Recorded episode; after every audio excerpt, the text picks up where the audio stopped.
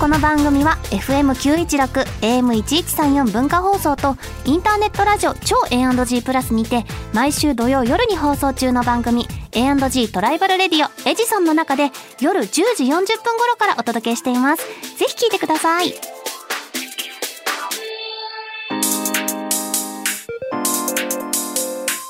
週刊秋田書店ラジオ編集部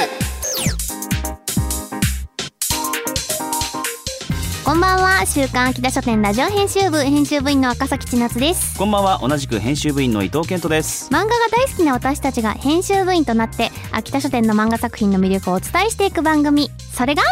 週刊秋田書店ラジオ編集部さあメール読みますねお願いしますえーラジオネームみつやさんからですスカベンジャーズアナザースカイの回聞きました、うん作者の古部亮先生のトークも楽しかったです、うんコミックスもすごくいいところで2巻が終わっていたので先が気になって仕方がありませんしいつかアニメ化もしてほしいです、はいということですまあそう生き生きる死ぬ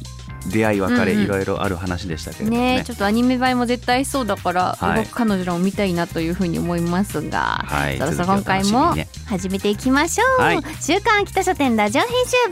部スタートこの番組は秋田書店の提供でお送りします週刊秋田書店編集部会議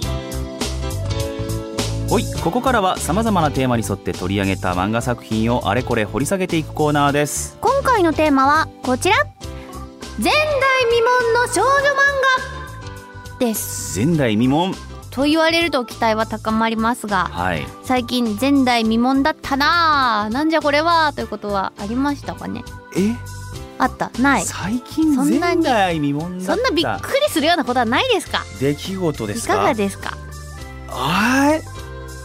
割と目の前でレインボーブリッジが封鎖される瞬間何それを見たえなんでなんであのー雪降った日があったんですよ東京であーあったあった結構降ったもんね結構降って、ちょうどお台場いてうんうん雪降るとレインボーブリッジ通れなくなるんですよねう、んうんでお台場いるじゃないですか、うん戻れないんですよ浜松町とかの方にだかえ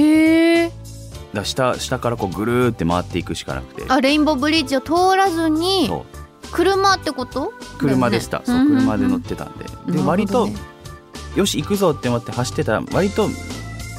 ちょっと目の前でちょうどバツってなってわあ本当にそうえモッズコートの人いなかった封鎖できませんって言ってなかったあーいなかったっすね いたのかな頑張ってたのかもしれもなしいですかけしどたらねモッズコートの人がいたかもしれないよね、緑のねそうそうそうそうダメでいたかもしれない高速道路がね走れなくなるんでそうだった高速道路には乗れてたんですけどレインボーブリッジが先に通れなくなっあーた大変だった降りなねきゃっつっていや雪はね備えがないとというかあっても結構大変だもんね東京はねそうですなねかなかそう雪国の人はねまたまた肩払いたいわいやいやそこんだもんでこんなもとんでいうふうに思われるかもしれませんが そうな慣んだよれとらんのじゃ そうなんだよおなんか車とかもお多いしさなんか年には年をみたいな ね感びじっもあくるりんでだよね、まあ、皆さん雪気をつけましょうねはい、まだまだ冬、さあということでそんな前代未聞の少女漫画というテーマで取り上げるのは「プチプリンセス」にて好評連載中の歌舞伎町のカリスマ無双キャバ嬢が史上最強の悪役令嬢マリー・アントワネットに生まれ変わったらです原作は新藤冬樹先生漫画光朝日先生歌舞伎町の超人気キャバクラ店ベルサイユでナンバーワンキャバ嬢となったマリンそのカリスマあふれる存在感のため同僚如月から恨まれて刺されてしまうマリンが目を覚ますとなぜか見知らぬ広場の真ん中にある断頭台の下にいた一体マリンの身に何が起こったのか前代未聞の少女漫画の開幕に大注目コミックス第1巻が2月16日に発売されたばかりですうんまさかの歌はい舞伎町のカリスマ無双キャバ嬢が史上最強の悪役令嬢マリー・アントワネットに生まれ変わったら、うん全然よくわからないタイトルになってますけれども、ねどういうこっちゃってもうナンバーワンキャバ嬢なんですよね主人公は、うんだからもうもうこの世界ではもう敵なしうんうのんところから、うんまあ、同僚に恨まれて刺されてしまうあうらんどうしようん、そして転生というう、ね流れにはなってますがえしかもこれ「マリー・アントワネットに転生するんだ」ってタイトルでまうあ、ん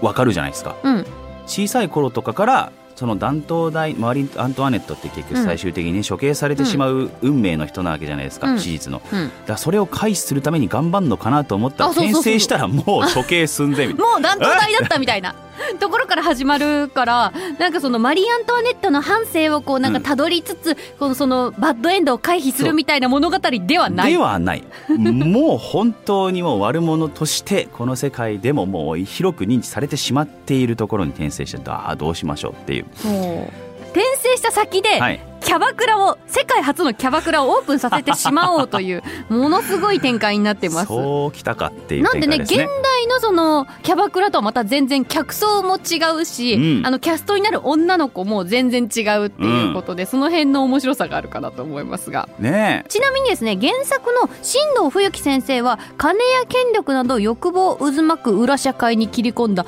ノワール小説を書く黒新藤と、うん苦しく切ない純愛小説を書く白新藤という2つの顔を合わせ持つ人気小説家の先生で、うんその才能を存分に発揮し今作が少女漫画の原作初挑戦というえ、ことは。にないってます、つなまのりでこの黒い部分と白い部分がね両方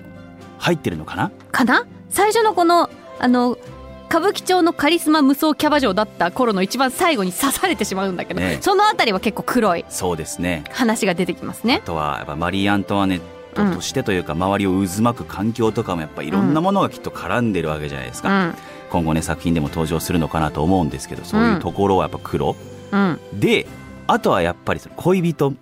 も出てきたりうん、して、うんその二人の間柄もねこれから先気になるところでございますうん。まあでもこのさ、史上最強の悪役令嬢マリー・アントワネットって、あ、まあ、うん確かにそうなのかって思ったところではある。まあアイコンですよねマリー・アントワネットって、そうねパンがなければケーキを食べればいいじゃない、っていうところで、ね確かに悪役令嬢といえばそうなのかっていうところで、こう国民からするとそんなな贅沢なみたいなね、うんそういうイメージですけれどもでもでもこの主人公のマリンちゃんですよはいどんな子かっていうと、なんかね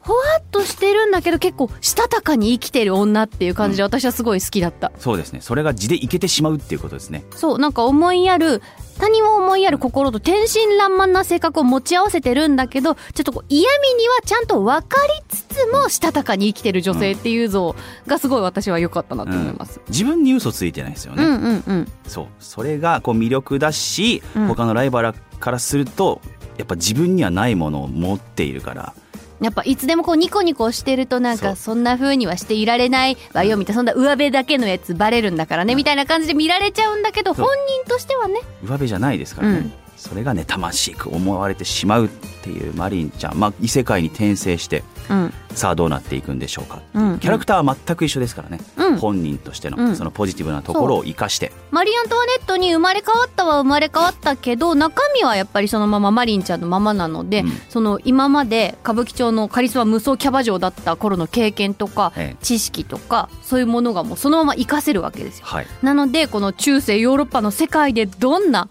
キャバクラをね開いていくかっていう、プロデュースしていくのかうんはいということでえでこれ目的がちゃんとあるんですよね、うんなんでまあキャバクラ、まあ、うん酒場、サロンって言われたりしますけれども、これを開いた理由というのもございまして、うまんあ、ここはこの物語の真面目な部分革新の部分につながっていくんですけれども、まあ、こういう場があるとマリー・アントワネットはじゃあなぜはめられてこうんのような状況に陥っていったのあそかうねっていうのを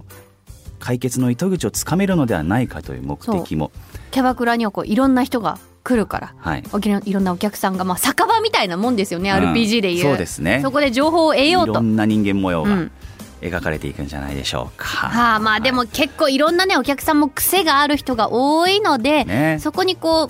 マリンが集めた個性豊かなキャストをこうあの癖のあるお客さんにはこの子っていう感じでぶつけていく、それを解決していく展開っていうのがすごい痛快なそうですね物物語ですうね。ん、人間同士も相性ですからね、うん、完全にいい悪いじゃなくて、うんそういうところもこう見られるんではないでしょうか。うんまあ、どんな女の子たちが出てくるかっていうのも楽しみにしていただきつつ途中にはこう、修羅場を謎の美女イライザがはい華麗にこの収めていくんだけど、このイライザに何やら裏がありそうってそいううでとすこね裏がありそうあれ、うんマリー・アントワネットの存在にほその本当の姿に気づいているのか、どうなのかっていう存在も出てきます。はいということでマリンははい革命の黒幕を見つけることが一体できるのでしょうかというところにご注目ください。はいということでよろしくお願いします。さて今回ご紹介した歌舞伎町のカリスマ無双キャバ嬢が史上最強の悪役令嬢マリー・アントワネットに生まれ変わったらのコミックス第1巻と番組オリジナルステッカーをセットにして抽選で2名様にプレゼントいたしますまた作品の試し読みや私たちが漫画の一コマを演じている今週の一コマなど詳しくは番組公式 X をご覧くださいそして歌舞伎町のカリスマ無双キャバ嬢が史上最強の悪役令嬢マリー・アントワネットに生まれ変わったらもう連載中の電子漫画雑誌「プチプリンセス」は毎月1日発売コミックシーモアほか電子書店では最新号はもちろんバックナンバーも購入できますぜひチェックしてください以上「週刊秋田書店編集部会議」でした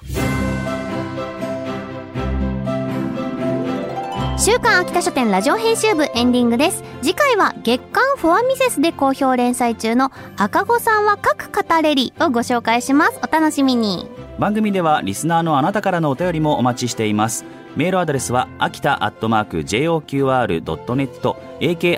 アットマーク JOQR.net までお気軽にお寄せくださいまたこの番組のアーカイブがポッドキャスト QR その他各ポッドキャスト配信サービスにてお聞きいただけますこちらも番組公式 X をご確認くださいそれではお時間になりました週刊秋田書店ラジオ編集部お相手は赤崎千夏と伊藤健人でしたまた来週この時間にお会いしましょうバイバイバイバイこの番組は秋田書店の提供でお送りしました